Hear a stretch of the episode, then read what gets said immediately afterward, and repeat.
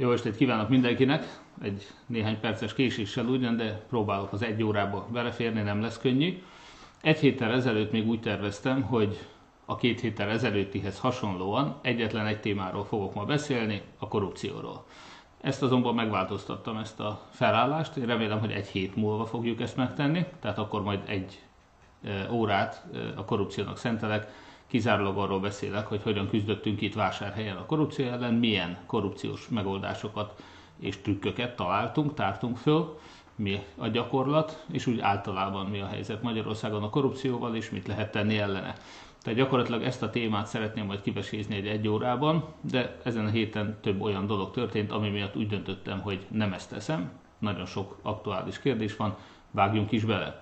Az első, hogy hétfő este megjelent Gulyás Mártonnal, vagy Gulyás Marcival, ahogy kolokviálisan legtöbben ismerik. Tehát Gulyás Márcival beszélgettünk a Partizán adásában. Ez egy három órás vagy 200 perces beszélgetés volt, 3 óra 20 perc mondjuk, és ebből egy egy órás vágott anyagot tettek ki a Partizán oldalára videóformájában, de megosztottam önökkel a Spotify-on meg a Google keresőben is megtalálható hanganyagot is, tehát gyakorlatilag podcast formájában is meg tudják hallgatni a teljes 200 perces anyagot.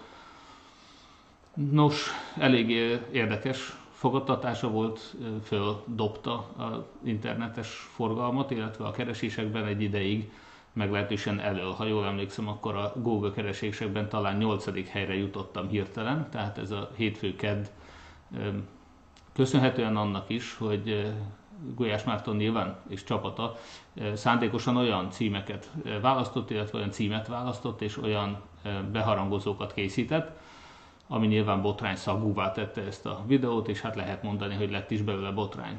Nos, mi az, amire, hát sok mindenre készültem, sok mindenre nem, de ami érdekesebb, hogy egyrészt a gyerekverés, gyerek bántalmazás elvitte ezt a diskurzust, nagyon helytelenül egyébként. Természetes, hogy nem ütökverek két éves gyermekeket, ez egy félreérthető rész volt, bár nagyon ügyesen a kormány média összerakta, és most már azzal vádol, hogy két éves gyerekeket bántalmazok. Nem, de amikor a kérdésre elismertem, hogy előfordul, hogy arcon ütöttem a gyermekemet, ez egyáltalán nem azt jelenti, hogy ezt én helyeslem. Tehát természetesen erről szó sincs és általában is nyilván a gyermekek bántalmazása az nem ugyanaz, mint hogyha valaki szülőként a fenekére csap a gyermeknek, még akkor sem, hogyha a magyarországi törvények jelenleg még azt is tiltják, hogy egy szülő mondjuk szeretett megvonással ne kényeztesse a gyerekét halára, és ne vegyen neki csokoládét a boltban valahányszor el e, magát. Tehát egy kicsit és gyakorlatilag ahonnan ez a botrány elindult, ugye két évvel ezelőtt egy internetes rádióbeszélgetésből indult ki itt Hódműzővásárhelyen, ott én elég világosan elmondtam, hogy valójában miről van szó, természetesen akkor sem volt szó gyermekbántalmazásról, most szint szó. Ezek a gyerekek, hál' Istennek mind a heten gyönyörű, szép, aranyos, értelmes gyerekek, és nem azért, mert én mondom, hanem mert valóban azok szeretetben nőttek fel, most is szeretetben vannak, semmiféle gyermek bántalmazásról, tehát nincsen szó. Az, hogy előfordult, hogy a fenekére ütöttünk, azt gondolom, hogy ez a természetes velejárója és elfogadható, nem büntethető, nem büntetendő, büntethető, hát a magyar törvények szerint még egyszer mondom, hogyha valaki megtagadja a csokoládé vásárlást, vagy a gyermek minden óhajának kiszolgálását, azt már szeretett megvonásként lelki terrorként lehet értelmezni, és ezért az állam szigora lecsaphatna. A baj az, hogy az állam szigora az nem csak, hogy ilyenkor nem csap le, hál' Istennek nyilván, hanem akkor sem, amikor egyébként tényleg súlyos gyermekbántalmazási esetek vannak. Tehát a kettő az nem ugyanaz, nem lehet relativizálni, és még egyszer, hogyha valaki azt gondolja, hogy börtönbe kellene csukni mindenkit, aki a fenekére csapott a gyermekének, akkor meghallgathatja nem csak a pápának az útmutatását, aki szintén beszélt erről, nem mint hogyha ő lenne feltétlen az, az, a, az autoritás, aki gyermeknevelésben eh, legotthonosabb, de a kanadai törvények, amikre én hivatkoztam két évvel ezelőtt, azt is meg lehet nézni. Nem hiszem, hogy Kanada az fejletlenebb lenne, mint Magyarország, nem hiszem, hogy ne lenne jogállam, és azt sem hiszem, hogy a tudományos eredmények terén lemaradt volna Kanada, aki egyébként a gyermeknevelés tudományos elveiről, akar értekezni, az majd Dr. Spotról értekezzen, vagy nézzen utána, meg arról, hogy milyen személyes sikerélményei voltak a gyermeknevelés terén az erőszakmentes nevelés olyan apostolainak, mint Alice Miller, akinek a saját fia mondta el, hogy micsoda traumatikus gyermekkora volt az egyébként híres pszichológus édesanyja nevelésében. Azt is elmondtam, hogy én sokkal, egy-egy fenékre verésnél sokkal nagyobb lelki traumának tartom a gyermek számára a vállást, és hát beszéltem az abortuszról is, mint amelyet én gyilkosságnak tartok ugyan, de nem kívánom, a, nem kívánnám egyáltalán szigorítani a magyarországi szabályozásokat, nem törvényel, hanem meggyőzéssel, felvilágosítással kell küzdeni például az abortusz ellen. A vállás az hasonló dolog, nyilván nagyon fontos, hogy az emberek tudatában legyenek annak, hogy a vállásnak milyen és hát itt nem arról van szó, amikor egy olyan roncs család van, és a gyermek számára elviselhetetlen légkör, amikor már megváltás egy vállás, hanem nagyon sok vállás. Ez a vállás is megjegyzem, illetve hát általában a vállás szülők közötti veszekedés és a többi, ez mind-mind rettenetesen rossz hatással van a gyermekekre. És hogyha valaki megnézi, amit én szoktam kíváncsiságból sokszor a Wikipédián, utána olvasunk egy-egy film megtekintése után, hogy mondjuk a Manson klánnak, bűnbandának a tagjai hogyan nőttek föl, de úgy általában is a bűnözőknek az életrajzát, hogyha megnézi valaki, akkor szinte kivétel nélkül csonka családokat, vállást, apa nélkül felnőtt gyermekeket talál, vagy árva gyermekeket talál. Tehát nem mondjuk azt, hogy a vállásnak, vagy a gyermek egészséges fejlődésének a szempontjából legalábbis a két szülőnek, az egészséges családnak, a szeretetnek nincs jelentősége. Nem a fenékreverésnek van jelentősége, sőt, én azt mondom, hogy azokból a gyermekekből, akiket én neveltem, biztosan nem lesznek bűnözők. És legfontosabb, azt is elmondtam már sokszor, a feltétel nélküli szeretet. Nos, ez volt az egyik botrány. A másik botrány a partizán interjúval kapcsolatban, az pedig a pártokkal kapcsolatos véleményem volt.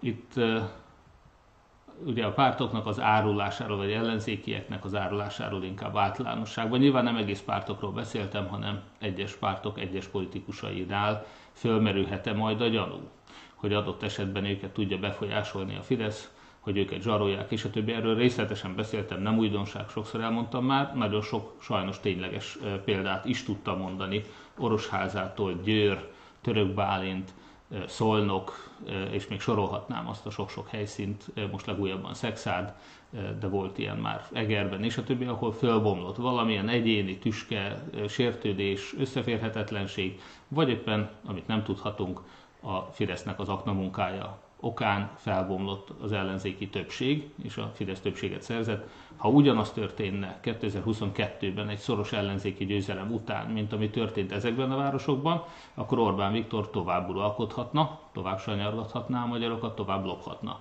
Tehát nyilvánvaló óriási jelentősége van annak, hogy olyan embereket juttassunk a parlamentbe, a 106 egyéni képviselőkörzetből is listán is lehetőleg, akik a Fidesz számára zsarolhatatlanok, és hát, hogy kik ezek, ezt nem tudjuk, egy-kettőről tudjuk, Vitikov Tamás szoktam emlegetni, akit mindenféle legaljasabb lejárató kampányjal zsaroltak és nem sikerült, de hát ilyen hős van. Ezzel szemben nagyon sok olyat látunk, aki saját maga sem tudja, hogy mit fog csinálni egy hét múlva, mert a Fidesz nem közölte vele előre. Tehát én azt gondolom, hogy az ellenzékiek zsarolása és árulása az egy reális veszély, erre bizony föl kell készülni, és hát az ellenzéki pártoknak is a legfontosabb az kell, hogy legyen, hogy hogyan fognak tudni győzedelmeskedni. És nagyon sok olyan dologban konfrontálódunk mi az ellenzéki pártokkal, ahol azt lát, és csak olyanokban konfrontálódunk, ahol azt látom, hogy ők esetleg nem tesznek meg mindent Orbán Viktor legyőzése, leváltása érdekében, és hát ennek sok oka lehet nyilván, az ostobaság és az áruláson túl azért a pártérdek is. Sokszor a pártérdek, az a szoros, szűkembert pártérdek, az a pártok döntéshozatala során megelőzi az ország érdekét, a közös győzelem érdekét. Mi ez ellen küzdünk a Mindenki Magyarország a mozgalomban, és természetesen én személyesen is. A saját jobb, a gyermeknevelés kapcsán szerettem volna önöknek elmondani, hogy ha valakinek bármilyen kérdése van azzal kapcsolatban, hogy hogyan neveljük a gyerekeket és hogy élnek, Hát többek között fotókat raktam föl, de azt talán kevesebbet mond el. Nézze meg, két évvel ezelőtt velem készült privát szféra adást. Ennek a linkét megosztottam, de a Youtube-on is megtalálják. tehát a Péter Judit Privát Szféra című műsorában is járt itt nálunk az otthonunkban, beengedtünk, beszélgettünk vele, még a gyerekek is válaszolnak egy-két kérdésre, a feleségem többre. Akik a több mint három órás vágatlan hanganyagot nézték meg, vagy előfizetőként, és én bátorítom önöket, hogy támogassák a Partizánt, és akkor kapnak egy linket ezekre a videókra. Tehát akik az egész vágatlant nézték meg, azok teljesen jogosan mondták ezt, hogy nagyon sok fontos dolog kimaradt. Természetesen egy egy órás vágott anyagban nem fog beleférni a három órás vágatlan beszélgetés. Talán a legérdekesebbnek sokan eh, az első órát tartották, lehet mondani, a szakdol- doktori szakdolgozatomnak a kivesézését, Magyarország 20. századi fejlődésének összehasonlító elemzését, azt, hogy hogyan fog Magyarország egy jövendő kormány alatt gyorsabban, jobban fejlődni, és ezáltal nagyobb jólétet és szabadságot is biztosítani a magyaroknak, mint most az Orbán kormány alatt, vagy éppen az elmúlt 30 év alatt bármikor. Az elmúlt 30 év az nem egy sikertörténet Magyarország történetében, a felzárkózásunk történetében, nyugathoz való felzárkózás történetében. Tehát ha valami kritikát el lehet mondani, hogy biztos össze lehetett volna vágni ezt az egy órát, sokkal kedvezőbben is, kérdésfeltevéssel nyilván nem, azt nem fogom kritizálni természetesen, de hogy aránytalanul nagy részt kapott mondjuk a gyermeknevelés egy, egy ilyen egyórás válogatásban, azzal én is egyetértek, és sajnálom, hogy például ezek a gazdasági kérdések nem kerültek be. A pozitív visszajelzésekből azt gondolom, hogy még így is pozitív önök részéről, nyilván kedvező volt a fogadtatás, és nagyon köszönöm a megértést, hogy nem általában, aki már ismert, azt nem sikerült félrevezetni, és nagyon sokan pedig talán csak most ismertek meg először, hiszen egy-egy ilyen vasárnapi videóban sem beszélünk például a gazdasági kérdésekről, családról, még ha áttételesen szó van is róla. A Partizánnak azóta kijött még egy miniszterelnök jelölti interjúja, hogy úgy mondjam, Fekete Győr Andrással, a Momentum elnökével, én magam is meghallgattam, megnéztem. Ott több negatív visszajelzést kapott, és többek között én is megtettem azt, hogy nála is belehallgattam, nem értem még a végére, ott egy több mint négy órás anyagról van szó ugyanis, a hangfelvételt is, tehát a teljes vágatlan anyagnak a felvételét is, és azt ugyanúgy, ahogy az én esetemben a Fekete Győr Andrásnál is meg kell állapítsam, hogy lényegesen pozitívabb kép fog önökben kialakulni Fekete Győr Andrásról, hogyha a teljes vágatlan anyagot hallgatják vagy meghallgatják. E, nyilván a, én esetemben is, az ő esetében is a kritika az jogos, hiszen ez az ő önök feladata, hogy megítéljék az egyes politikusokat, közszereplőket, e, de talán a Fekete Győr András felkészültségéről és tapasztalatairól, életéről sokkal több tudható meg ebben a vágatlan anyagban. Úgyhogy itt is azt javaslom önöknek. A saját interjúm kapcsán még Érdekes az is, amit most az öt című adásban az ATV-ben Puzsér Robert és Vona Gábor mondtak, illetve a többi szereplő. Ezt is megosztottam a Facebook oldalamon. Eh, Puzsér Robertnek köszönöm azt a bizalmat, hogy eh, nagyon lelkesen támogatott. Tudom, hogy, eh, vagy visszajelzésekből látom, hogy van, aki emiatt nézte meg a Partizán interjút velem. Ezt is köszönöm. Vona Gábor személyesen is járt itt Hódműzővásárhelyen, akkor is beszélgettünk. Ő az határon túli, illetve azon belül is a nyugatra vándorolt magyar lakcímmel rendelkező magyar állampolgárok szavazati jogáról indított egy online népszavazási kezdeményezést, amit én is támogattam. De amikor ezzel a kéréssel megkeresett Vona Gábor, akkor pont a köztünk lévő surlódásokra, korábbi nézeteltérésekre tekintettel én azt kértem, hogy üljünk le és csináljunk egy élő bejelentkezést. Ezt mintegy egy hónappal ezelőtt meg is csináltuk, itt volt. Akkor is ugyanazokat a kérdéseket feszegettem, mint amit, amiről most beszéltem a Partizán interjúban. Az öt című adásból azt láttam, hogy Vona Gábor személyesen némileg meg van bántódva, ezt én megértem és elfogadom, és úgy érzi, mintha én kimondottan, kimondatlanul azt csugaltam volna, hogy a saját zsebére 100 milliókat fogadhatott volna el, azért cserébe, hogy a Jobbik senkit nem léptetett vissza a 2018 áprilisi választásnál. Én visszahallgattam a beszélgetést, és továbbra is fenntartom, hogy ilyet én nem mondtam. Egyébként önöknek elismerem, be sem, be, hogy nem is gondolom. Én nem gondolom, hogy Vona Gábor a saját zsebére kapott volna bármit, és ezért ne, lépett, ne léptettek volna vissza jobbikos jelölteket sehol, amivel kimutathatóan a kétharmados győzelmét eredményezték a Fidesznek, tehát az én neheztelésem azt gondolom, hogy továbbra is indokolt, és ezt nem is fogom megváltoztatni. Viszont ez nem Vona Gábor személyének szól, aki egyébként számomra egy nagyon szimpatikus, fölkészült úriember. Az a konkrét időszaka az egy nagyon fájdalmas dolog, és nyilván még egyszer mondom, én jogosan azt gondolom, neheztelek érte. De amit én ott elmondok, az elsősorban az, hogy Simicska Lajos és Vona Gábor személye között érzem én, hogy valahol ez a döntés megszületett. Ez azt jelenti, hogy nem feltétlen Vona Gábor könnyen lehet, hogy éppen Simicska is volt inkább felelős azért. Még azt is elmondom, hogy a 888 bocsánat, Isten őriz, elnézést, 444, a 444 című e, sajtóorgánumnak a külön kiadása, egy 80 oldal, innen jöhetett, azt hiszem 80 vagy 88 oldalas kiadványa a 444 makró, ami a 2018-as választással foglalkozik, az ellenzéki bukással foglalkozik, és abban az a feltételezés szerepel leírva, hogy a hódmezővásárhelyi választás után kibékült Simicska Orbánnal, és ezért vonult ki a Jobbik mögül, vagy éppen tervőlegesen is akadályozta azt, hogy mondjuk a Jobbik visszalépéssel segítse az ellenzéket. Tehát ezt a feltételezést erre utaltam én, illetve a másik teljesen nyilvánvaló és senki által nem tagadott tény, hogy ha akár csak egyetlen egy, a Fidesz rendszerében, akik úgy építették fel ezt a rendszert, ha akár csak egyetlen egy jelöltet visszavont volna a Jobbik, akkor évi 100 milliós finanszírozástól esett volna el. Nyilván ez, e, amikor én pénzről beszéltem, erről beszéltem. Nos, talán akkor ezek után beszéljünk arról is, ami a Fekete Győr interjúban izgalmasabb kérdés volt, eh, ahogy ott én a Vamzer szó bevallom, én ezt nem tudtam, ez jiddis eredetű és árulót jelent, tehát a Gulyás Marci erre kérdezett rá, Mesterházi Attila az, az a Fidesz Vamzere az ellenzékben, vagy a, az MSZP-ben. Nos, mielőtt erről az én általam is már korábban megfogalmazott gyanúsítgatásokat, kérdéseket föltennénk, én azt szeretném, hogyha önök egy másik partizán interjúból néznének meg most videón egy néhány percet, egy rövid kivágást, és utána folytatjuk. Úgyhogy kérem, hogy figyeljék ezt a videót.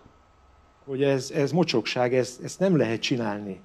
Hogy most egy vállalkozó fizeti a ti vadászatotokat, ebben benne voltak fideszesek is, meg szocik is. És én azt mondtam, hogy ez nekem egy olyan szimbolikus történet, amit én nem hagyhatok figyelmen kívül, és nem engedhetem el a fülem mellett, és ezzel foglalkozni kell. Belekerült a Polt Péter is ebbe a történetbe, és, és utána ugye, hát világos jelzéseket kapott az ember arra, hogy akkor megindul a büntető eljárás velem szemben.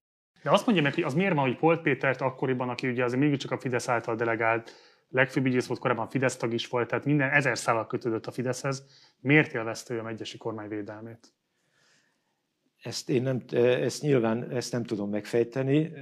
Módosítottuk az ügyészségről szóló törvényt, és akkor biztosítottuk a Polt Péternek azt, hogy amikor már lejár a mandátuma, akkor egy cikluson keresztül olyan státuszban legyen az ügyészségen belül, ami majdnem, hogy az ügyészség vezetését jelenti. Akkor ezt megláttam, hát őrjöngten, de mit lehetett tenni? Az ön politikai karrierének a végét azt Mesterházi Attila hozta el. Ő volt az, aki kizáratta a pártból. Nem zártak ki a pártból. Ő indította el önnel szemben azt az eljárást, ami alapján én azt mondta, hogy inkább ezt nem várom meg, ellépek. Ezt a Pest megyei szocialisták indították el. Ami mögött nem sejti Mesterházi Attilát? De. Tehát ami most napokban történik az MSZP körül, ahhoz annyiban van közöm, hogy én miután megismertem azt a kört, aki most ki lett zárva a jelenlegi MSZP vezetés által,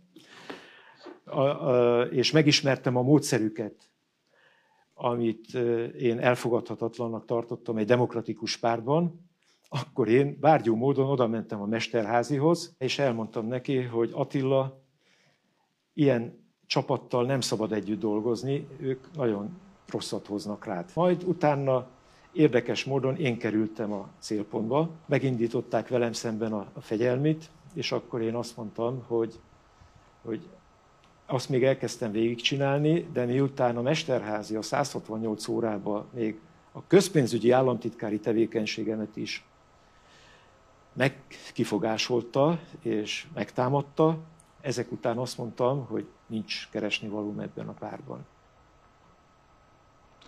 Nos, Azt gondolom, hogy ha esetleg a teljes, egyébként alig fél órás adást is megnézik majd, ez a tavaly szeptember 28-án készült Partizán interjú, ez nagyon sokat elárul önöknek arról, hogy a 2002-es kormányváltás után hogyan maradt hatalmon nem csak Polt Péter, hanem hogyan maradt el például az elszámoltatás, amiért Keller László volt felelős az MSZP-ben, és őt ezért rúgták ki, mert ő elszámoltatást akart, mert föl akarta tárni a Fidesz korrupciót, és a Fidesz-MSZP összefonódásokatra is ő derített fényt, tehát a párton belül ő leleplezte azt, hogy az MSZP-nek a vezetőkörei és a Fidesz vezetőkörei hogyan játszanak össze, különösen, hogy korrupcióról van szó.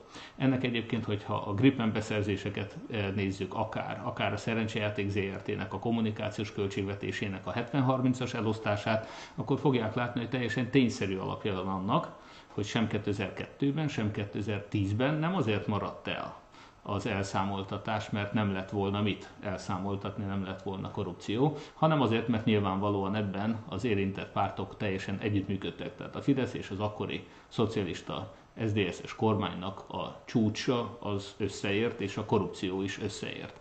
Erre egyébként nagyon sok más, például kerületi együttműködések Kispest és Józsefváros között, ugye szocialista fideszes együttműködés az elmúlt években is. Tehát nagyon sok példa van, nagyon sok bizonyíték van arra, hogy sajnos a Fidesz és a szocialisták sokszor közösen loptak, és ennek az elszámoltatását, amire ott vannak a tisztességes szocialista politikusok, mint Keller László, de más politikusok ezt megakadályozták. Nyilvánvalóan azok, akik együtt vadáztak a fideszesekkel. Tehát ezek a kapcsolatok, ezek bizony komoly gyanút vetnek föl, és legfőképpen az ellenzék számára egy óriási kockázat. Egy óriási kockázat olyan politikusokat, az MSZP megtisztuló MSZP, és nagyon elmondtam azt is, hogy mennyire jó, hogy az MSZP-ből ezek az emberek ezek partvonalra szorultak, akár ha már Mesterházi Attiláról beszélünk, az, hogy látványosan nem őt választották vezetőnek annak idején szeptemberben, most nem oly rég, hanem Tóth Bertalant és Kuhalmi Ágnest, de a Fekete úrról is beszélhetnénk a Pest megyei MSZP-nek az egyik vezetőjéről, akit úgy tudom, ki zártak az MSZP-ből. Tehát én azt gondolom, hogy ez a megtisztulás ez egy nagyon fontos, nagyon lényeges lépés, és arra bizony szükség van hogy ezeket a problémákat legalább ismerjük, és soha többé el ne kövessük. Tehát akkor, amikor az ellenzék összefog, és teljesen egyértelmű, én is mindig elmondom, hogy az összefogás nélkül ezt a korrupt, aberrált, migráns betelepítő Fidesz kormányt, ezt nem tudjuk leváltani. Ehhez kellenek a szocialisták, kellenek a Gyurcsány Ferenc pártiak, kellenek a liberálisok, kellenek a jobbikosok, mindenki kell. Tehát itt nem lehet finnyáskodni, hogyha nem fogunk össze, akkor Orbán marad élete végéig. Tehát nekünk egyetlen egy esélyünk van, hogy Magyarország egy fejlődő, gazdaságilag versenyképes, tisztességes, becsületes, európai, demokratikus jogállam legyen, ha mindenkivel összefogunk. De azt ne tessék elfelejteni, hogy ebben az összefogásban minden olyan ember, aki a Fidesznek a vamzere, ahogy itt elhangzott, az óriási kockázat. Mert az bármikor elárulja, azt lehet, hogy zsarolják valamivel, a múltjával, akár, akár titkos fölvételekkel, ki tudja hány pornófelvétel készült még ebben az országban. Tehát rendkívül sok zsarolási potenciál van a Fidesz kezében, amivel sajnos az ellenzéki politikusokat is a Fidesz tudja irányítani, legalábbis egy jó néhányat közülük, és ezt már láttuk. Úgyhogy bár e, Vonagábort személyesen nem akartam megbántani, de a döntéseivel továbbra is rengeteg problémám van, a Fekete Győr András által kimondottakat pedig azt gondolom, hogy ennek van ténybeli alapja, hogyha ilyen bírósági kifejezést használjak, és éppen Gulyás Márton volt az, aki ebben az interjúban ezt bizonyította. Nyilván ez ugyanolyan, mint a fideszes melegek, hogy azért a politikai körökben járatos emberek azok pontosan tudják, hogy a Fideszben vannak melegek, sőt, hát név szerint is tudtuk, már lelepleződött Szájer Józsefről is, eh, de tudunk természetesen, tudjuk, hogy kik a melegek mondjuk a Fideszben, vagy sejtjük, vagy plegykák vannak róla, akárhogy is mondhatom. Sajnos hasonlóképpen az MSZP-ben is Pontosan tudjuk, hogy kik azok, akik árulók, ahogy én azt gondolom, hogy a jobbikban is tudtuk, hogy kik az árulók, akkor is, amikor még a jobbikban voltak. Tehát lehetett tudni, hogy vannak árulók az ellenzékben, és hát természetesen ezeket azért nem fogom én egy videóban, egy interjúban és a többi elmondani, mert nem akarok bíróságra járni, hiszen bizonyítani a legritkább esetben tudjuk, ráadásul például a meleg politikusok esetében szó sincs arról, hogy bárki meg akarja őket szégyeníteni, egyszerűen azt szeretnénk, hogy ne lehessen őket ezzel zsarolni például. No, tehát Mesterházi, bocsánat, Fekete Győr András egy másik nevet is említett Mesterházi mellett, Tóth Csabáét. Hát Tóth Csabával kapcsolatosan pedig tessék a Karácsony Gergely féle hang, kiszivárgott hangfelvételt meghallgatni, és azt gondolom, hogy az mindennél beszédesebben minősíti Tóth Csabának a munkálkodását.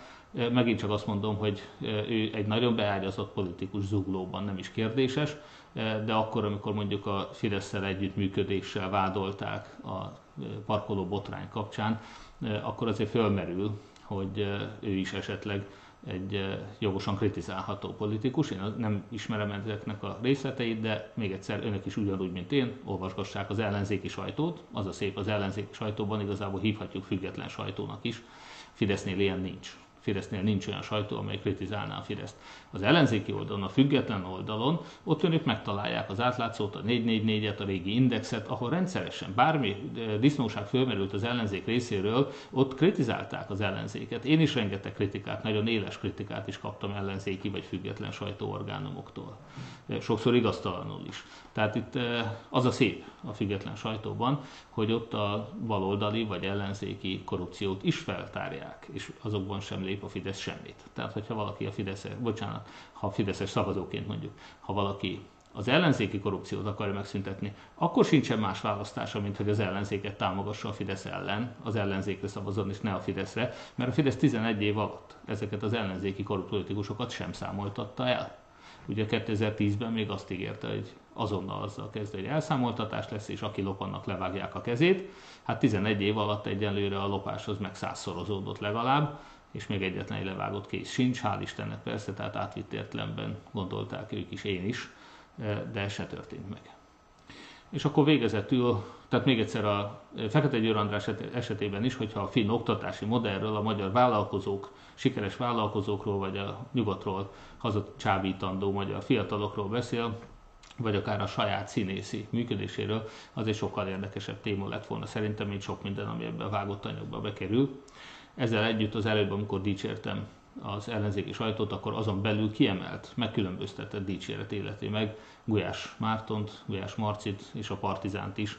Ő sok éves működéssel egy olyan sajtóorgánumot, egy olyan videó sorozatot, interjú sorozatot épített most fel, ahol Gajdi Csottótól Füres Balázsig a fideszesek is elmennek és beszélgetnek, és ahol az ellenzéki politikusok is ugyanolyan kemény kérdéseket kapnak, mint a fideszesek. Egy őszinte, elfogulatlan, objektív újságírás, ez az, ami a fideszesek mindig azt szokták mondani, hogy hogy hogyan mentegeti a Fideszt az, hogy náluk párt propagandát, egy kommunista párt sajtót építettek föl, hát hogy nincs olyan, hogy független objektív újságírás. Ugye az ilyen vitákban az, az olyan tényleg szánalmas Fidesz propagandisták, akik már szellemileg is erősen leépültek, azt kell mondjam, sok esetben. Nos, ezek az emberek azzal mentegetik magukat, hogy kinevettetik ezt, hogy független objektív újságírás. Hát kérem szépen vegyenek példát Gulyás Mártonról, de vegyenek példát a 444-ről, a régi indexről, most Telexről, az átlátszóról és a többi. Igenis van tisztességes újságírás, csak valamiért nem a Fideszes oldalon,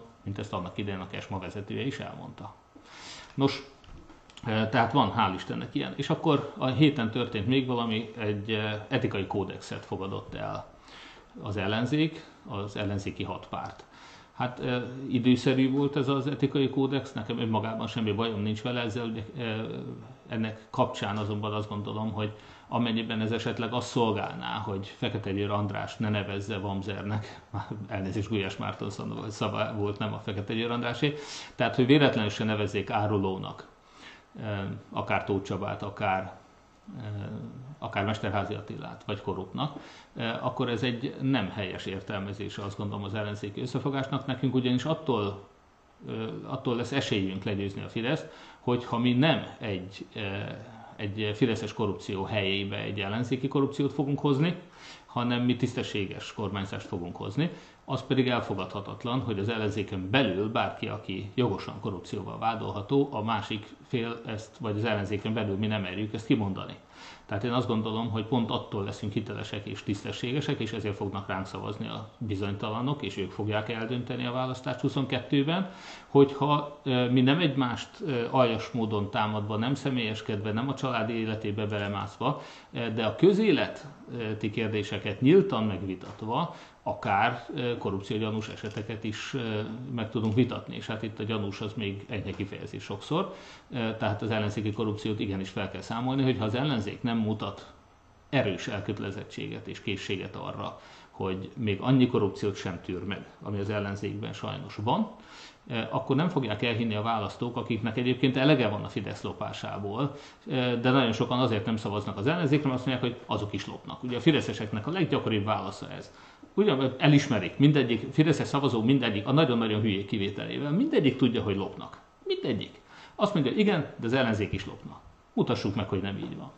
Akkor fognak ránk szavazni, és akkor fogjuk leváltani Orbán Viktort, hogyha mi hitelesek leszünk ebben a kérdésben, és minden más kérdésben természetesen.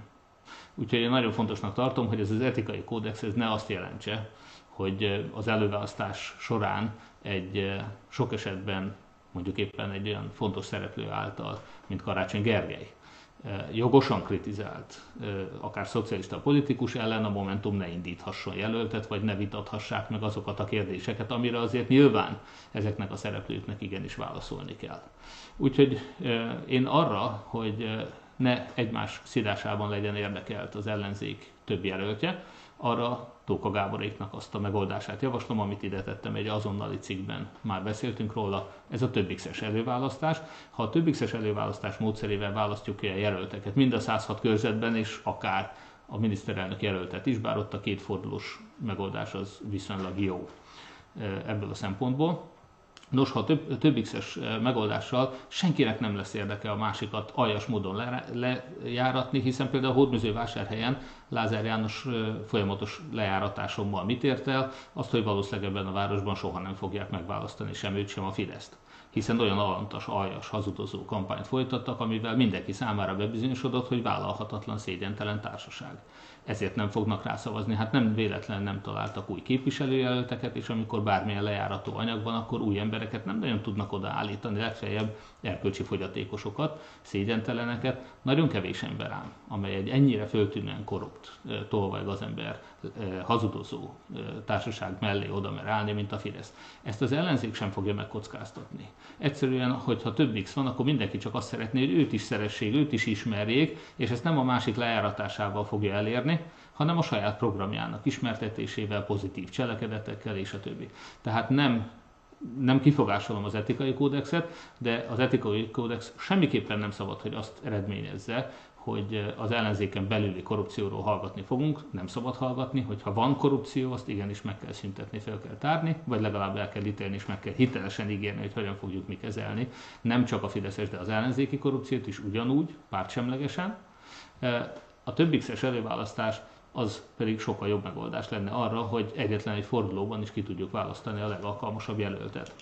Nos, ez volt talán a lap, vagy a hét legfontosabb híre számomra mindenképpen, viszont több más fontos esemény is történt. Számomra például az, hogy most kaptuk készhez a fővárosi ítélőszéknek, a fővárosi másodfokú bíróságnak azt az ítéletét, ami a szeptemberi első fok után 2 millió forint kártérítésre készte, vagy ítélte az origót. Az origó nagyon szépen fogalmazott a bíróság, úgy állította feleségemről teljes képtelenségeket és feladotlanságokat, hogy arra semmilyen alapja nem volt, ahogy a fogalmazásban volt, a legbékonyabb ténybeli alapja sem volt az origónak a hazugságainak. Természetesen a feleségem nem adhatott kávitamint egy e, újszülöttnek, szülésznőként egyébként a gyermek megkapta, de ha nem kapta volna meg két, évesen, két hónaposan, akkor sem amiatt halt volna meg. Ez is teljesen egyértelmű. A feleségem ellen soha nem indítottak eljárást, vádlott nem volt egyetlen egy eljárásban sem, tehát amikor azt állították, hogy ő miatta halt meg csecsemő, ez hazugság volt. Ezt most a bíróság már nem csak első, hanem másodfokon is kimondta, és 2 millió forint kártérítést is megígért, ennyit kell fizessen az origó. Hát a kérdés azonban az, hogy egy két éves folyamat végén, hosszas pereskedés eredményeképpen ez mennyire egyrészt mennyire kárpótolja a feleségemet, aki néhány hónap alatt keresett volna ennyi pénzt, tehát nyilvánvalóan anyagilag nem érte meg. Annak idején pont ez a féleszes lejárató kampány volt az, ami miatt végül ő a praxisát bezárta, abba hagyta legalábbis a működését, tehát nem dolgozik szülésznőként, és most egyenlőre úgy gondoljuk, hogy nem is fog ezek után. Tehát nyilvánvalóan anyagi kárpótlásnak ez elég gyenge. A családunk anyagi helyzetét ugyan pozitívan befolyásolja, de semmiképpen nem tudja pótolni a feleségem kiesett fizetését. De a másik kérdés legalább ilyen súlyos kérdés, hogy az origó számára ez mekkora visszatartó erőt jelent. És hát sajnos azt is tudjuk, hogy nem sokat, hiszen állami pénzből, az önök adófizetői pénzéből olyan állami hirdetésekkel tömik ki ezeket a fideszes médiumokat, eh, amiből ők játszva kifizetik ezeket a több éves hercehurca után megítélt néhány millió forintos büntetéseket, és zavatlanul hazudoznak tovább. Tehát megint csak fölmerül az, amit Fekete Győr korábban mondott, és amivel én nem értek egyet, szeretném hangsúlyozni, ugye az újságíróknak az eltiltása a szakmájától. Nem kell eltiltani az újságírókat, de hogy felelősek legyenek ők személyesen azért, amit tesznek, és hogy sokkal súlyosabb büntetése legyen ezeknek a lejárató kampányoknak és a valótlan hazugságoknak, az fontos. Tehát ha ők mondjuk, teszem azt mondjuk a feleségem lejáratása esetében, hogyha ő nekik mondjuk egy 5 éves vagy 10 éves kiesett keresetet kellene megfizetniük, és ezt esetleg nem is csak a sajtó orgánum és a hirdetési pénzből az adófizetők tennék meg, hanem az újságíró saját maga. És nem lehetne olyat lehozni, ahol elhallgatják, hogy ki az újságíró személye. Tehát ha egy nagyon komoly felelősségre vonás lenne, akkor biztosan vissza lehetne szorítani ezeket a hazudozásokat. Amerika erre egyébként jó példa, Amerikában nagyon komolyan veszik a felelősséget. Tehát ott a termékfelelősség, az egészségügyi felelősség és minden egyéb felelősség az nagyon komoly, nem véletlen pereskednek olyan sokat. Úgyhogy én azt gondolom, hogy egy csekéke igaz, hogy most kimondták. Egyébként például itt a helyi Fidesz is beszórta az egész várost ezzel a hírrel annak idején többször is. Az Origo csak egy hónapnyi időtartam alatt tíz cikket jelentetett meg a feleségemről, és persze rólam, valótlanságokat állítva. 2019. január-februárjában. Tehát eh, most azt látom, hogy ez nem tartja vissza őket, de valóban kell egy olyan szabályozás, ami ebben segít. És hát ez egy üzenet talán Bán Csaba lelkész is, aki a 36 Fideszes szégyentelen hazudozó között volt, akik a város eh, nem mindegyik hazudozó elnézést. Van néhány közötte, akit én személyesen azt gondolom, hogy nem hazudik, csak nagyon-nagyon rossz társaságban van. Eh, de minden esetre Bán az egyik eh, volt, aki egy politikai kampányban már sokadjára el volt, és ő úgy gondolta, hogy nagyon ravaszul úgy fogalmazott, amivel konkrétan nem hazudik. Hát, hogyha ő ezt tényleg így gondolta volna, akkor most ideje, hogy korrigálja a február 25-i videóban elmondottakat. Ő azt mondta, hogy a bíróságnak hisz hát akkor kérem Báncsavát, hogy most azonnal hangosan ítélje az Origót, ítélje el a Fideszt, ami a hazugságokat állított, de egyébként nagyon szívesen Báncsavának majd megmutatom azokat az ítéleteket, ahol a Végibolya és a Paragi perben, sőt a kórház perben is a bíróság nekem adott igazat, a legfősőbb bíróság, Persze nyilván koncepciós perek, különösen itt Csongrád megyében azért szép számmal vannak, ott, ahol a védelem tanúját ki lehet iktatni, meg a sajtót ki lehet küldeni egy tárgyalásról, ott, ahol Lázár Jánosnak az ártatlanságát azzal tudják igazolni, hogy büntetlen előéletű, de még egyszer mondom, a mi tanúinkat be se hívta a bíró, Hát egy ilyen megyében Lázár János biztos, hogy minden pert meg tud nyerni, de hát a Kurján nem tud, fővároson nem tud. Nem véletlen egyébként, hogy nem a promenádot pereltük például, hanem a, az origót, hiszen így tudtuk, hogy a Pest, bocsánat, hogy a per az Pesten van, hogyha ez itt helyben a Csongrád megyei bíróságon lett volna, akkor biztos, hogy felmentették volna őket. Egy picit nehezebb volt, de hát azt, is tudjuk, hogy ha az önök gyermekét, ugye ezt a drasztikus példát szoktam mondani, ha az önök feleségét elüti egy fideszes politikus az autópályán mondjuk Kecskemétnél, vagy hogyha az önök gyermekét megerőszakolja egy aberrált fideszes politikus, most Magyarországon önöknek alig van esélye, hogy ezt a bíróság helyesen ítélje meg. Egy olyan pártállami koncepciós perekkel dolgozó bíróságot épített ki a Fidesz, ahol sajnos a fideszes politikusok bármilyen gazembersége az sok esetben büntetlen marad. Üdítő kivétel, ahol nem ez történik. Nos, a harmadik témánkra térünk át, a Facebook. Elmondtam már, azt hiszem, hogy egy héttel ezelőtt körülbelül, hogy egy hitelesítési azonosítási eljárásnál, amikor ezt a kék pipát megkaptam a nevem mellé, akkor egy másfél évvel ezelőtti anyagban volt egy olyan fotó, ami mint hogy hollywoodi kép volt, ezért a Facebook sérelmezte, hogy ezt használtam, és ez, ezért 30 napra úgymond letiltott a Facebook. Ennek a következményét itt láthatják rögtön az első képen, ahol láthatnak organikus és fizetett elérést. Az organikus elérések, és ott az a letiltásnak az időpontja, az március 22, ugye jövő héten fog lejárni a 30 nap, és láthatják, hogy a halvány narancssárga szín, úgymond, az hogyan zuhant be az elmúlt 30 napban, vagy kevesebb, mint 30 napban. Látják, hogy az organikus elérés, amit önök, ha nem kattintanak rá, vagy nem követik, vagy nem kedvenc az oldal, akkor önöknek nem is ajánlotta a Facebook az én oldalamat. Az addig is meglévő fizetett hirdetések, azok természetesen hát az üzlet, az üzlet a Facebook számára, úgyhogy a fizetett hirdetésekkel azért fönn lehetett tartani egy viszonylag elfogadható elérést, de hát nem kell mondjam, hogy ez sokba került, és önöknek köszönöm a támogatást, mert természetesen ezeket a hirdetéseket az önök támogatásából tudjuk finanszírozni. Hogyha tovább megyünk, és azt megnézzük, hogy az oldal kedvelések hogy alakultak, ott hasonlóképpen azt látjuk, és ezt másokból tettem be ide ezt a grafikont, ugye látják az unlike, tehát a kedvelés visszavonása statisztikát is. Ez általában, amikor nagy a kedv- új kedvelés szám megugrik, akkor az azt jelenti, hogy sokat ér, sok embert ér el az oldal, valamilyen botrány vagy, vagy, vagy hírértékű nyilatkozat kapcsán. Ilyenkor mindig van egy csomó ember, aki pedig, jaj, nem akarom én követni, ne jöjjön föl nekem állandóan, és akkor visszavonja a kedvelést. De hát látszik, hogy ez ugyan, tehát együtt mozog, ha úgy tetszik, a kedvelésekkel is, vagy hát van egy normál szintje is természetesen. Itt is látszik, hogy ez a március 22-i határvonal, ez hogy eredményezte a kedvelések visszaesését de önöknek hála, azt kell mondjam, hogy a Partizán interjú, ahogy kijött, akkor nagyon megugrott, hirtelen 150 fölé ment két-három napon keresztül az új kedvelések száma. Úgyhogy ennek köszönhető talán az is. És akkor bocsánat, még mielőtt oda áttérünk, még szerettem volna megmutatni, de azt sorrendben nem ide raktam be egy képet arról, hogy hány új kedvelés volt az oldalon ezen a héten, és most az ötödik, az országban az ötödik legtöbb új kedvelést értem el. Ja, nem tudom, hogy ezt a képet ezt be tudjuk-e adni. Igen, köszönöm. Nos, tehát azt is lehet látni, hogy az új kedvelések számában ott viszont elég komoly eredményt értünk el, és nem kétséges, hogy a Partizán interjúnak a hatása is ez. Majdnem egy szinten voltunk tábori rokonommal, a hatházi Ákossal, és hát természetesen Jakab Péter és a Jobbik sokkal magasabb szintet ért el, ők egyébként az eddig eredményéhez képest nekik is alacsonyabb.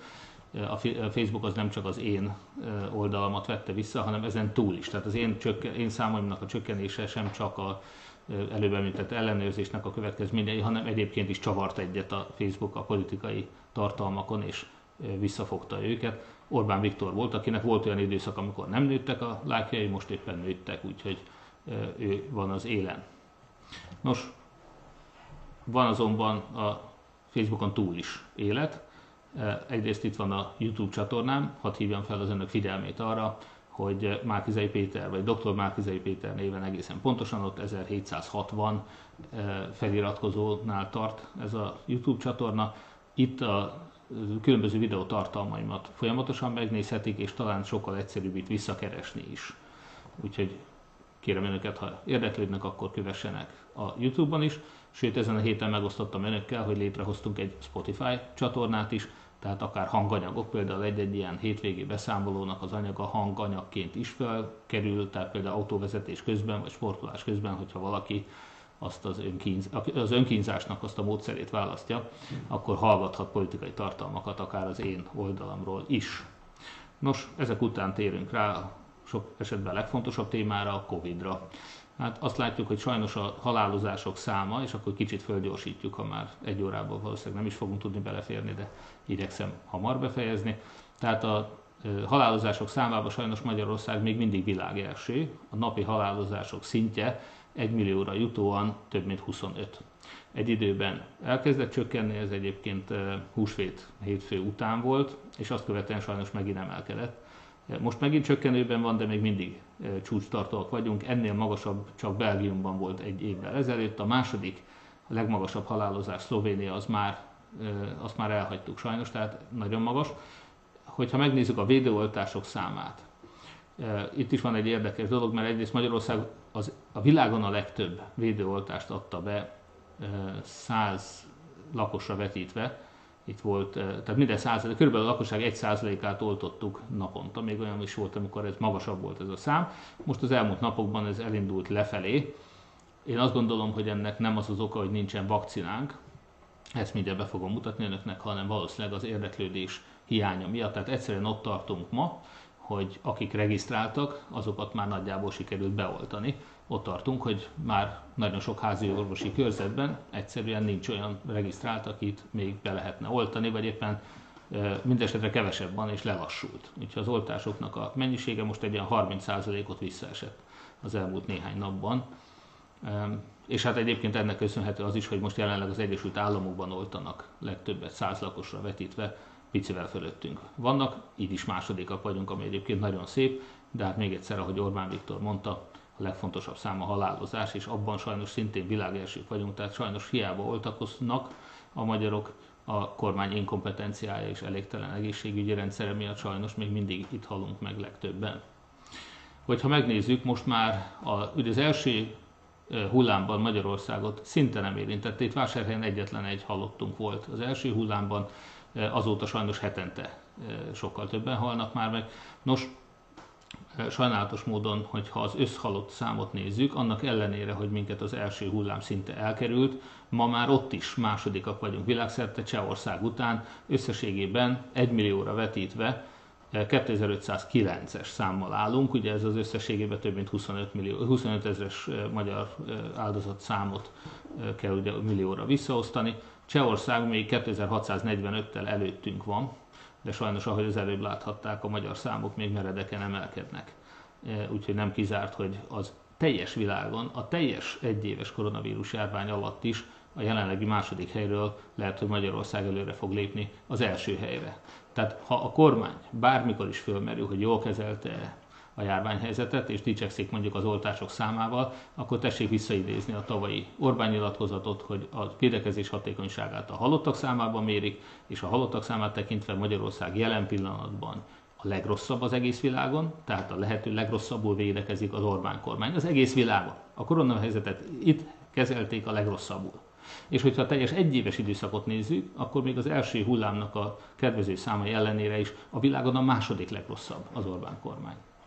Úgyhogy amikor a halottaink meghalnak, akkor ne gondolják, hogy ez egy természeti törvényszerűség, nem, ez sajnos a kormánynak a hibája is, a kormánynak a tehetetlensége, inkompetenciája, a ingyen parkolással, az idősávokkal való kezelés, a rengeteg tömegrendezvény, most is az az engedmények több, többnyire azért vannak, mert egy hatalmas világbajnokságot készít elő, vagy legalábbis meccset készít elő Orbán. Szeretné, hogyha addigra majd itt meg lehetne rendezni sok-sok nézővel, de ugyanezt történt tavaly szeptemberben is, amikor már nem szabadott volna. Na hát, hogyha megnézzük, akik legalább az egy oltásukat megkapták, akkor ott látszik, hogy Magyarország egyébként szintén jól szerepel. Izrael messze magasan a legmagasabb, utána az Egyesült Királyság, az Egyesült Államok, és negyedik helyen van Magyarország az átlan vizsgált országok közül. És hát holnaptól a kormány módosítása miatt most már a felső tagozósor nem, de a munkába járó szülőknek legnagyobb problémát okozó, vagy feladatot adó elhelyezés szempontjából legalábbis óvodások és iskolások, azok visszamehetnek most már az intézményekbe. Hát tudjuk, hogy ennek a következménye az lehet, hogy megugrik újra a fertőzések száma, és hát néhány hét múlva sajnos a halálozásoké is megugorhat. Úgyhogy kérem önöket, hogy továbbra is rendkívül óvatosak legyenek, tartsanak távolságot, fertőtlenítsének és viseljék a maszkot. Egyébként a kormány enyhítései, azok általánosságban lehet mondani, hogy viszonylag óvatosak. Tehát bár fontos területeken, boltok, stb. tehát munkahelyek terén enyhítenek, de ez a járvány fertőzés kockázatát viszonylag mérsékelten emeli. Az iskola az más, az ott, ott komolyabb a fertőzési kockázat, de mondjuk az, hogy eltörölték a 8 órás, nem eltörölték, hanem 8 óráról 10 tették a kiárási tilalmat, vagy megnyithattak mondjuk a cipőboltok, tehát ez mondjuk nem nem egy halálos veszedelem még a Covid idején sem. Bár persze más országok, ahol komolyabban vették ezeket a számokat, nem úgy, mint mi, ott volt, hogy az utcára nem lehetett kilépni. Nos, Az oltással kapcsolatosan Hódműző vásárhelyen kaptak. Egyébként itt az a fotó, amit mutatok most önöknek, ott egy nyugdíjas újság van, és ezt én kaptam, ezt a fotót. De hogyha mutatnám önöknek, akár a Egyház megyének a kiadványában is Orbán propaganda van, ugyanígy a City Hate című újság, amit Hódműzővásárhelyen is szórnak. Tehát folyamatosan a következő egy évben készüljenek fel, hogy a csapból is Orbán propaganda, Fidesz propaganda fog folyni, és természetesen az ellenzéki politikusok lejáratása. Itt Hódműzővásárhelyen például ezt a gyönyörű szép kiadványt kaptuk. Természetesen, mivel a Fidesz adta ki, ezért tömény hazugságról van szó. Ezt még egyszer mondom, a legostobább Fidesz szavazókon kívül mindenki tudja. Tehát minden normális Fideszes tudja, hogy ha kap egy Fideszes szórólapot, az tele van hazugsággal. Eh, na, ami érdekesebb ennél, hogy itt vannak kérdések is, ezt is kivetítem önöknek, tehát láthatják, hogy mely kérdések, és mivel ezeket Cseri Tamás a sajtó előtt föltette, én ott is válaszoltam rá, eh, de azért most is elmondom. Tehát a Moderna oltást kifogásolja Cseri Tamás, hogy milyen alapon kapta Modernát, a másik pedig az volt a kifogása, hogy hogy lehet az, hogy én megelőztem, három, azt hiszem még ilyen számokat is mondott, hogy én 350-400 idős, beteg, krónikus beteg embert előztem meg a körzetben. Ez természetesen szintiszta hazugság, hiszen a körzeti orvosom, dr. Csészabó Zsuzsanna, a NEAK-tól, az állami egészségügyi, Fideszes állami egészségügytől kapja az oltás, a vakcinákat is, tehát azon a héten, amikor engem oltott, akkor volt neki kínai és Moderna vakcinája, először kapott nagy számban Moderna vakcinát. Tehát ő kap, az a vakcinát is onnan kapja, és azt is onnan kapja, hogy kiket kell beoltani. Egy névsor lejön. És ő e szerint hívott be engem, pontosan akkor, amikor sok héttel ezelőtt, már nem egy-két héttel, sok héttel ezelőtt, mint egy egy hónappal ezelőtt, lehet, hogy másfél, én regisztráltam. Amikor sorra kerültem, én akkor kaptam meg az oltást, egy nappal nem előbb. Jó, tehát ezt szeretném elmondani, ez a legfontosabb, de ezt a Fidesz pontosan tudja, csak hazudoznak. A másik, senki nem várt. Egyetlen egy 60 év fölötti, vagy nálam idősebb ember, tehát az én korosztályomban, akiket behívtak, azok egyszerre kapták, a nálam idősebbek, azok közül egy sem volt már olyan, aki ne kapta volna meg, de megkaphatta volna. Nyilvánvaló az, aki valamilyen betegsége okán nem kaphat oltást, ilyen előfordul ebben a körzetben is, és szintén előfordul rengeteg sajnos, olyan, aki nem regisztrált. Ezeket szintén nem hívják be. Jó, tehát gyakorlatilag a Fidesz rágalmaival ellentétben senkit nem előztem meg természetesen, és egyébként éppen a Fideszes központi rendszerből kaptuk a behívót is. És a másik kérdés, hogy e, igazi kérdés, azt mondom, most a többit, hány várandós anya nem tudjuk, hogy hány fiatal anyuka, de még egyszer mondom, hogy a, a Fidesz rendszereiben, hogyha a várandós anyák előnyt élveznének, egyébként e, nem akarok belemenni, hogy a várandósoknak milyen hatása lehet mondjuk az oltásnak, vagy a koronavírusnak, tehát sajnos sok olyan van, aki vagy nem akarja, vagy nem javallott neki beadni, tehát nyilván ezek a kérdéseket a Fidesz tudná megválaszolni. Mi alapján döntött úgy, hogy a én 49 éves koromra néhány hét regisztráció, ez még egyszer mondom ugyanannyi, mint bárki másnak a regisztrációja is, már is behívja Márkizai Pétert vele együtt a családtagjait, ezt általában többek között azért, mert ők is ez a korcsoport. Azért hívják be velem együtt. Miért éppen a modernát ajánlotta a polgármesternek? Tehát még egyszer mondom, volt kínai és volt moderna oltás.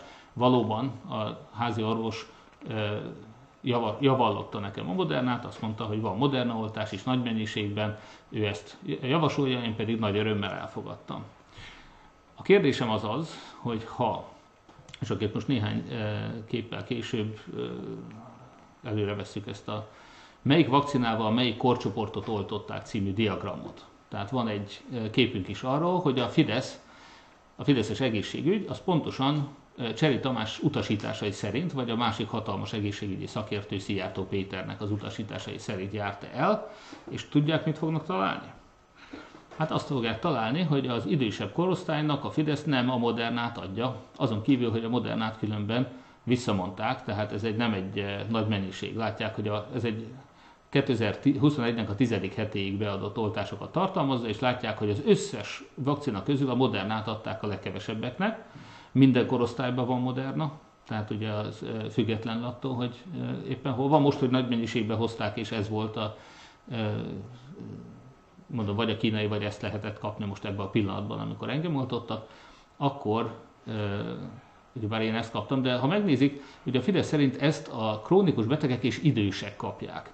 Hát most nézzék meg, hogy az időseknek mit adott a Fidesz. Hát először is ott van, hogy a Pfizer-t a 25-49 évesek kapták nagy mennyiségben. Jó, tehát a legjobbnak mondott amerikai Pfizer vakcinát azt nem az időseknek adták, hanem legnagyobb, a 80 fölöttieknek is adták természetesen, ez is látszik, de a 25-49 éveseknek a legnagyobb része Pfizer-t kapott, a focisták is megjegyzem, meg az újságírók is, és a többi. Tehát a Pfizer-t azt a fiataloknak adták, ezt látjuk.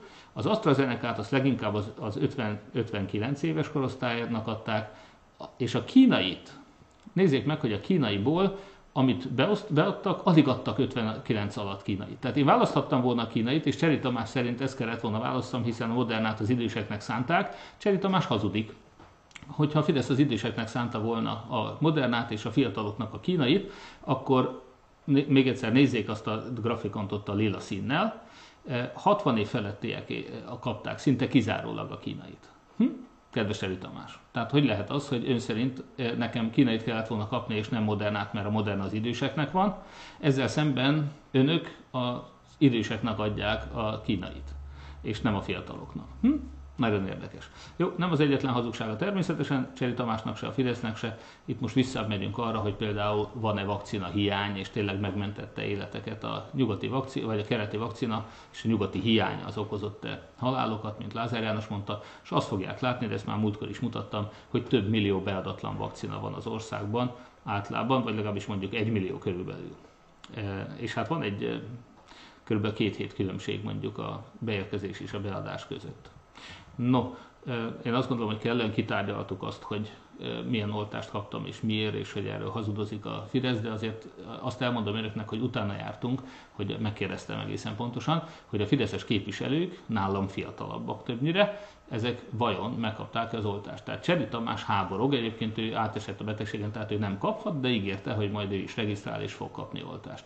De megnéztük, hogy azok, akik kaphattak, azok megkapták az oltást, Tippeljenek, hogy milyen oltóanyaggal kapták meg a fideszes képviselőink az oltást.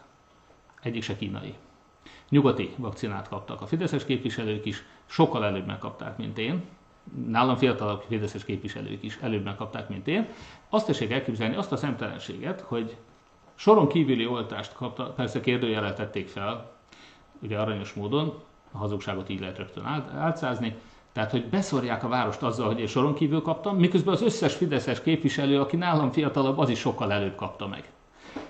Számon kérnek, hogy miért nem a kínait vettem föl, ők se a kínait vették föl. Az az igazság, hogy a fideszes szavazóknak a 25%-a nem bízik a kínai vakcinában. Az ellenzékieknek is egy jó része nem bízik, ez biztos így van, de a fideszes szavazóknak is a 25%-a nem bízik, pedig hát a fideszes képviselőknek nagyon szeretnék ellene a kínai vakcinát, hiszen egyrészt ebből a pártjuk kb. 25 milliárdot ellopott, másrészt a pártjuk nem az orvosok és nem az egészségügyi érek döntötték el, hanem maga Szijjártó Péter. Tehát maximálisan politikai döntés volt az, hogy kínai vakcinát engedélyeznek Magyarországon, akkor, amikor még az egész Európai Unióban senki nem engedélyezte ezt a vakcinát akkor a mi külügyminiszterünk, mint hihetetlen egészségügyi szakértő, ő engedélyezte, 25 milliárdot elloptak ebből, kétszer olyan drágán vettük a kínai vakcinát ugyanis, mint a csak átlagosan korrupt Szenegál.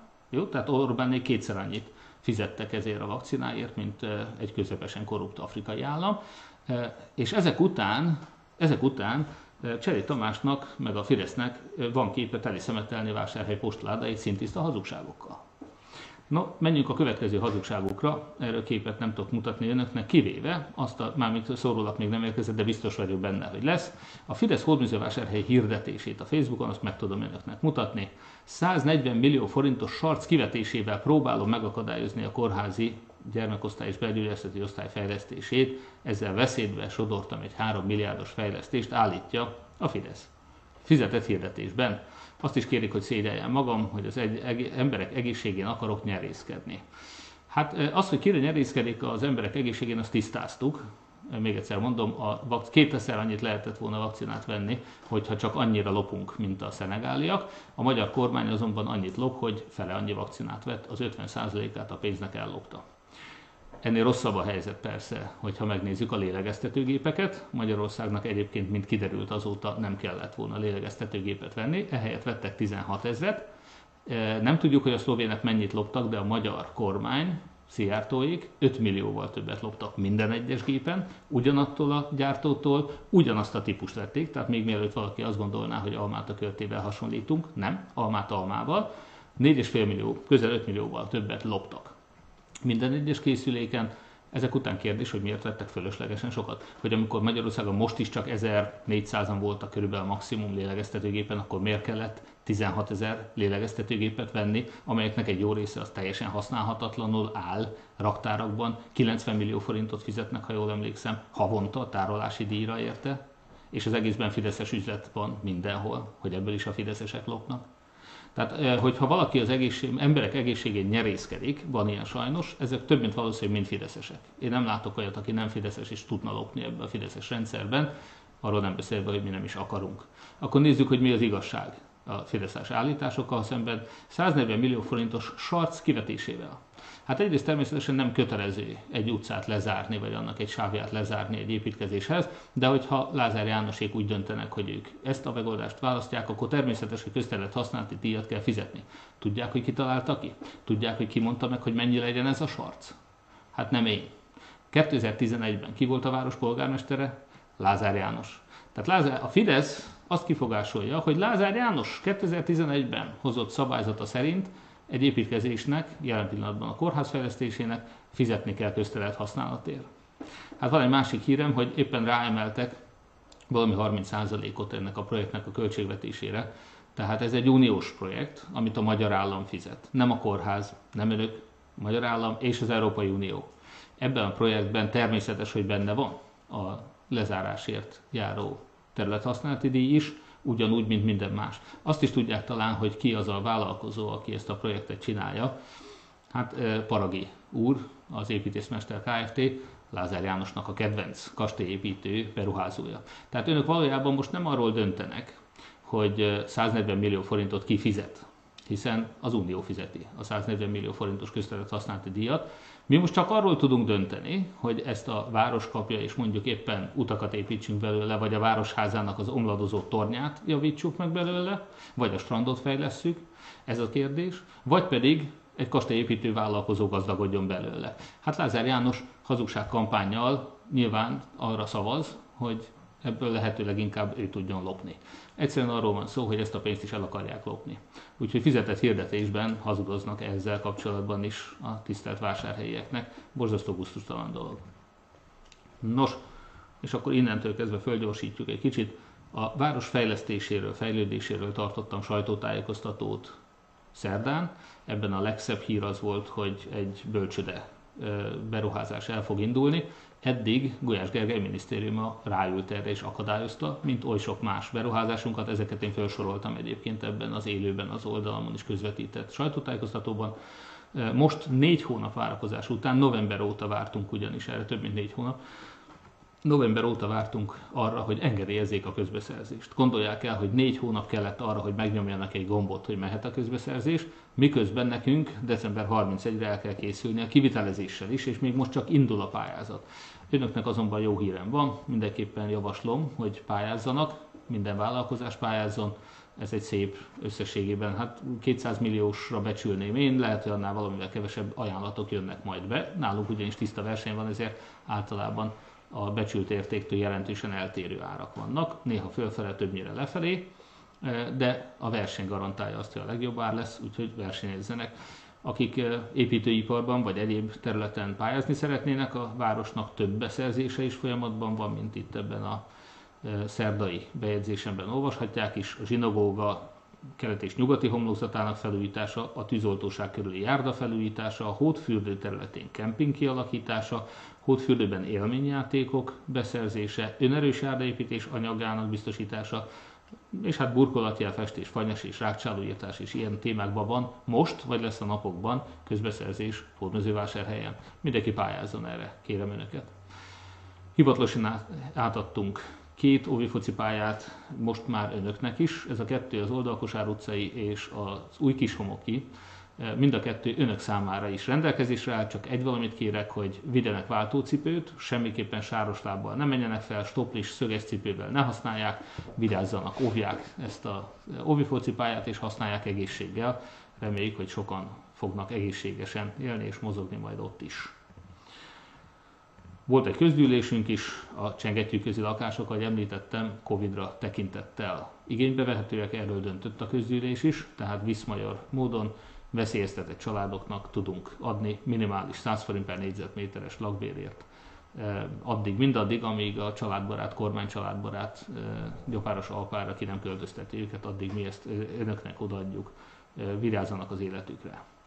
Új ipari parki ingatlanokat adtunk el, az egyik egy 5-7 munka helyet teremtő automosó és benzinkút lesz, a másik az a Lemes Technika Kft., ami most is már itt dolgozik, egy szép nagy 3 hektáros bővítése új iparcsarnokkal, szintén munkahelyeket fog teremteni és döntöttünk 14 millió forintnyi civil támogatásról is. Ezeknek a részleteit most nem tárgyalom, sport, állatvédő és civil egyesületek kapták ezt a pénzt. A közgyűlés nyilvános vitán döntötte el, nem mutyiban, nem politikai és haveri alapon, hanem teljesen nyilvános vitában. És konszenzussal azt is el kell mondjam. Hát egyrészt most akkor akartam megosztani önökkel valamit, ugye korábban már az, hogy a fideszeseknek, ugye az előbb is elmondtam sokszor, hogy bár nem minden Fidesz szavazó ostoba, de sajnos vannak köztük ostobák is. E, ilyenek például azok, akik azt hiszik, hogy a Fidesz az bevándorlás ellenes párt, ezek végtelen ostoba emberek, hát annyi bizonyítékát adta már a Fidesz, hogy egyedül ő telepít be migránsokat Magyarországra. Hát hasonló szellemi feladvány volt az, amin Dömötör Csaba is elvérzett sajnos, tehát az IQ szintet ő se ugrotta meg, meg nagyon sok Fideszes nem ugrotta meg. Itt van egy bocsánat, felolvasom önöknek, egy Fidesz szavazó zárójel vidéki. Látják ezt? Igen.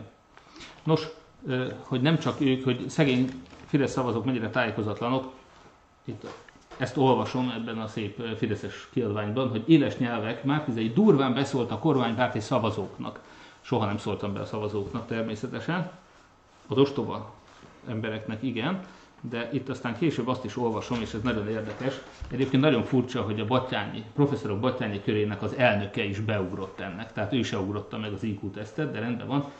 Mondjuk nyilván a nyilatkozata az másról szól, de azt mondja, hogy nem igaz, hogy kihátráltak a kormány mögül, Hát az akadémikusokat majd kérdezze meg, mert amikor az akadémiát két kézzel tette tönkre a Fidesz, akkor nem sok tisztességes akadémikus szólalt fel a Fidesz mellett. Tehát lehet, hogy sikerült nekik találni egy más tekintetben is elkötelezett Fideszes, tehát tolvajpárti és eh, bevándorláspárti eh, professzort, eh, itt sikerült, Sótonyi professzort egyébként, már Hatházi Ákossal a levelezésüket olvastam, tehát van még néhány lopáspárti és bevándorláspárti professzor, de nem sok. Nyugodjanak meg, tehát a professzorok Batyányi köre igencsak meg kellett, hogy fogyatkozzon, de hát itt a, tessék, Márkizai lebunkózta a vidéki embereket. Most hadd nem mondjam, hogy én vidéki ember vagyok, hogy a teljes családom vidéki. E, soha nem bunkóztam le a vidékieket. E, természetesen még egyszer mondom, van olyan ember, aki annyira buta, hogy ezt e, félreértette. Például a keresztrejtvény fejtős megoldás, és tessék elképzelni, hogy küldtek nekem, ez a vidéki Fidesz szavazó küldött nekem egy teljesen megfejtett keresztrejtvény újságot. Tehát fantasztikus. Ez a szegény asszony, lehet, hogy egyébként, lehet, hogy asszony, nem tudom, a helyesírási alapján gondolom csak. Tehát itt van egy megfejtett. Hát szépség hibája ennek, hogy ez a fantasztikus asszony, ez egy olyan újságot küldött, amiben pont az egyik keresztényfény ugyan nem volt megfejtve, a többi meg meg van ugyan fejtve, de ebben benne van a megoldás is mindenhol, tehát nem tudjuk, hogy ő mennyire saját kútfőből tudta megfejteni. Tehát most pontosítanom kell, csak azért, hogyha bárki visszanézi, akkor fogják látni, hogy én nem a Fidesz szavazókról beszéltem, én a Fidesz embereiről beszéltem, annak kapcsán, hogy egy vidéki Fidesz szavazó fiatal ember, aki hát nem csak szavazó, hanem a szégyentelenek egyike. Tehát ez a fiatal ember ez fölment a Pesti tévébe, hogyha bárki megnézi ezt a videót, akkor nekem nem kell semmit mondani. Abból a videóból ők pontosan tudják, hogy a Fidesz legjobb embereinek milyen szellemi színvonala van. Eh, Lázár Jánosnak, Cseri Tamásnak a szellemi színvonaláról már sokat beszéltünk. A Fidesz legjobb emberei egy adott településen, akikről én beszéltem, azok ezek. Jó, tehát azok, akik egy videóban képlenségeket állítanak, aki a Pesti TV műsorába elmegy, és olyanokat mond, hogy én évente egyszer megyek templomba, és a papot kizavarva én szónoklok. Tehát tessék elképzelni ezt a szellemi sötétséget és tájékozatlanságot, ami ma a Fideszt jellemzi, hogy ilyen emberek vannak, akik ezt komolyan gondolják, hogy egy bárki, egy, egy hívő, az bemegy egy misére, és ő ott szónokol, hogy erről szól a mise. No, tehát nem részletezem már azt a sötétséget, aki nem tudta megfejteni ezt a mondatot, és aki azt gondolta, hogy Fidesz szavazókról beszélek, annak a szellemi színvonal tényleg minősíthetetlen. Egyszerű szövegértésről van szó, szomorú, hogy az újságírók és Dömötör Csaba sem tudták megfejteni. Ez nekünk egyébként reményt ad. Tehát azt gondolom, hogy az ellenzéknek a győzelmére azért van nagy esély, mert a Fideszben a szellemi színvonal ennyire megzuhant, hogy már egy egyszerű mondatot se tudnak értelmezni. És akkor önöknek viszont a hálámat szeretném kifejezni, nem csak azért a kitartó támogatásért, amin sokan itt a városban megállítanak és fölháborodnak a Fidesznek az aljasságán és az ostobaságán, hanem hogy ezt pénzben is kifejezésre juttatják. A számlámra is, a PayPal számlánkra is rendszeresen érkeznek az önök adományai, és most éppen 60 ezer forintot kaptam postaládámba bedobva egy vásárhelyi úriembertől. Nagyon szépen köszönöm neki is, így a Facebook nyilvánosságon keresztül, de mindazoknak, akik akár személyesen, akár a bankszámlámra utalva, vagy a PayPal accountra utalva támogatják a kampányunkat. Mint mondtam, mögöttem a pártokkal ellentétben nincsen semmilyen állami támogatás. Én kizárólag és csak is az önök támogatásából tudok kampányolni és dolgozni. És akkor végezetül sajnos nagyon sok értékes embert veszítünk el, nem csak a koronavírus miatt. Most két koronavírusos áldozatról és egy nem, egy rákos beteg barátomról szeretnék egy szóban elbúcsúzni. Önöket is, hogy mondjam, hát nyilván sokan kifejezték a részvétüket, amit mindenre megtettünk, azoknak a sok-sok ismeretlen embernek, aki szükségtelenül sokszor hal meg koronavírusban. És ezt tényleg legőszintébben mondom, hogy annyi mindenkit elvesztettünk, akit nem kellett volna, akit egy normális országban az egészségügy meg tudott volna óvni. A világban egyetlen egy olyan ország van, ahol ekkora halálozás van, mint nálunk. Egy sincs, amelyiknél többen halnának meg, mint nálunk. Ez kizárólag. Tehát még egyszer mondom, egy, ország, egy világjárványról van szó, mindenütt halnak meg emberek, de nem mindegy, hogy egy adott nap Magyarországon mondjuk 250-300 ember hal meg, vagy 217, mikor mennyi. Ugyanebben az idő, ugyanezen a napon egy ugyanekkora lakosságú Belgiumban tizedennyi. Tizedennyi. Ez a rettenetesen szomorú ebben. Tehát, hogy, hogy ott 23, 21, 22 ember hal meg egy nap, nálunk 200 fölött, 300 fölött néha. Nos, az a három ember, akit végtelenül szerettem és tiszteltem, először is Köteles Lászlóról kell megemlékezem, ő rákban halt meg. Sajnált, egy nekrológot tegnap hosszas kutakodás után kitettem az oldalamra, úgyhogy részleteket nem fogok mondani róla. Köteles Laci nagyon kedves, jó barátunk volt. Én 2018. E, február 19-én, és ezt a plakátot is megosztom önökkel, Molnár Robert közös barátunkkal, támogattak az első polgármesteri kampányomban, akkor ismertem meg Lászlót, és azóta többször jártam Komlóskán, amelynek 19. októberéig polgármestere volt, azóta az MMM színeiben megyei közgyűlési képviselő volt, egy végtelenül becsületes, tisztességes, rendkívül lelkes, karizmatikusan vallásos ember volt, görög katolikus, ruszin származása miatt, ők ugye a görög ritus szerinti katolikusok voltak. A másik hasonlóan nagyszerű ember Lővei Csaba, aki még a hét elején, azt hiszem hétfőn halt meg koronavírusban sajnos. Tudtuk, hogy lélegeztetőgépen van, imádkoztam értük, Laci is nagyon sokat természetesen, sőt a harmadik ember, akiről fogok beszélni, Elek András, ő érte is imádkoztam. E, tehát e, izgultunk, szorítottunk nekik, és nagyon nagy veszteség, hogy, hogy e, alul maradtak ebben a küzdelemben. Itt van egy kép, ahol Lövei Csabával még 2019 elején Oros, Nyíregyházán vagyunk, egészen meg döbbentő módon a nyíregyházi sajtó az, az ellenzékről is tisztességgel számolt be, tehát tisztelt fideszesek, lehet példát meríteni, nem, lehet, nem feltétlenül csak a hazugság kampányok vannak, van tisztességes sajtó is a Fideszes birodalomban is, Nyíregyházan például.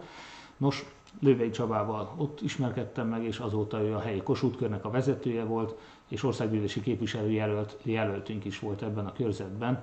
Nyíregyházán, nagyon nagy veszteség mindannyiunk számára. A héten megemlékeztünk, és akkor bocsánat, Elek Andrásról, úgy szintén ő tegnapi nap halt meg. Elek Andrástól kaptam én egy könyvet annak idején.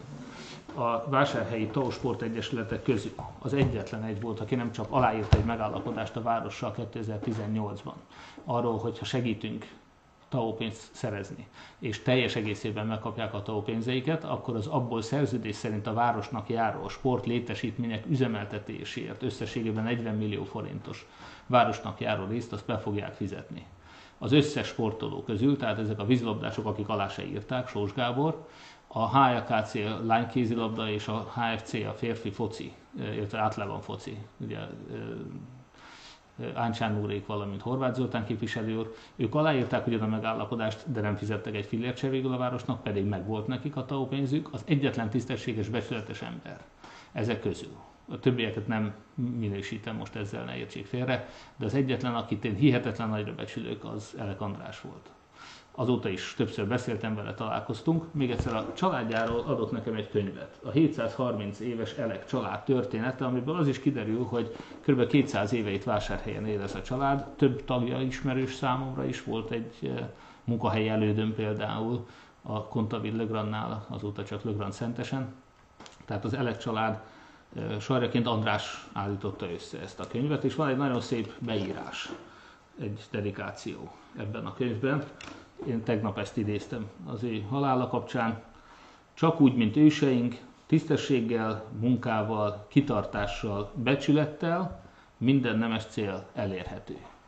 És ez az, ami pártfüggetlen igazság. Én azt gondolom, hogy mindenkinek arra kell törekedni, hogy az az élet, ami nekünk adatik. Hiszen önök is, én is halandóak vagyunk, egy biztos, ebben egyenlőség van. Mindenki meg fog halni, Orbán Viktor is, Lázár János is, én is, Elek András is, Lővei Csaba is, és Kötles László is. A kérdés az az, hogy amikor a bíróságnál is igazságosabban, majd azon a napon bennünket megítélnek, mérlegre teszik az életünket, akkor meg kell nézni, hogy ki az, aki hazudozott, ki az, aki aljas hazugságokat szórólapon terjesztett, aki kandelláberre lejárató képeket tett, aki csak azzal törődött, hogy a saját személyes vagyonát gazdagítsa, ki az, aki a családját gazdagította, aki a gázszerelőjét, az angol királynőnél gazdagabbá tette, miközben az országot Európa legszegényebb, Európa legkorruptabb, és a koronavírusban a legtöbb halálos áldozatot elveszítő országává teszi.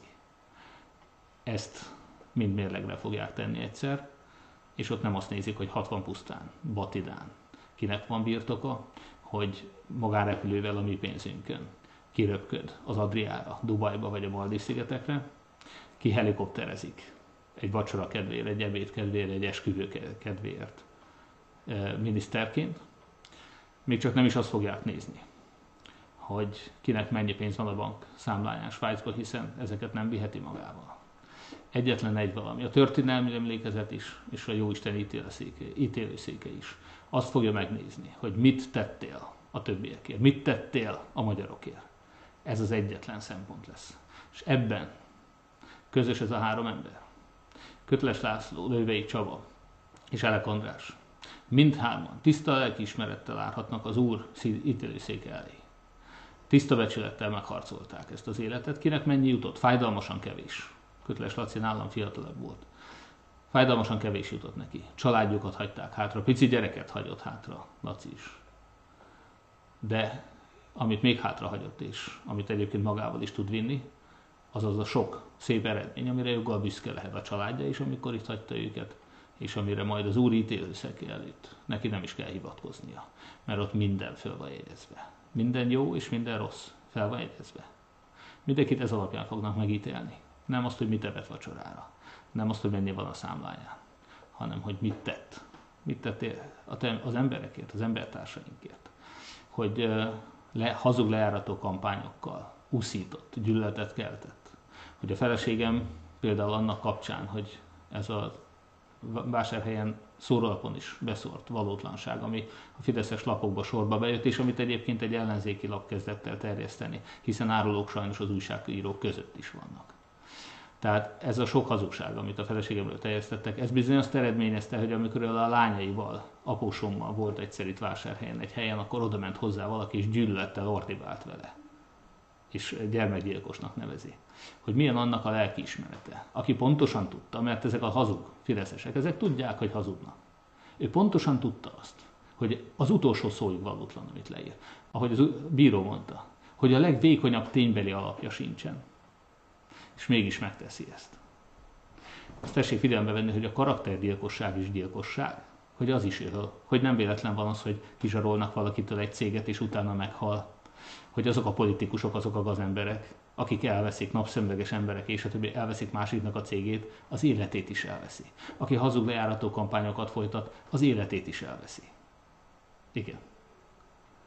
Tehát a Jóisten előtt mindenképpen van igazságszolgáltatás, de hogyha nekem bármi beleszólásom lesz, akkor ezt nem várjuk meg hanem 2022-ben, ha a választásokon az ellenség győz, és én nekem abban bármilyen szavam lesz utána, akkor lesz elszámoltatás. Sokkal előbb lesz elszámoltatás. Minden tisztességes embert meg fogunk védeni. Nos, mivel 25 perccel túlléptem az egy órát, ezért az önök kérdéseire most nem válaszolok. Cseri Tamás kérdéseire remélhetőleg kielégítő választottam. Önöknek további kellemes jó éjszakát, estét kívánok, és egy hét múlva találkozunk. Egy hét múlva várhatóan, eh, ha nem lesz addig valami egyéb fontosabb téma, akkor majd a korrupcióról fogok részletesen beszélni önöknek. Köszönöm szépen, jó éjszakát kívánok, és egy hét múlva legkésőbb találkozunk. Köszönöm.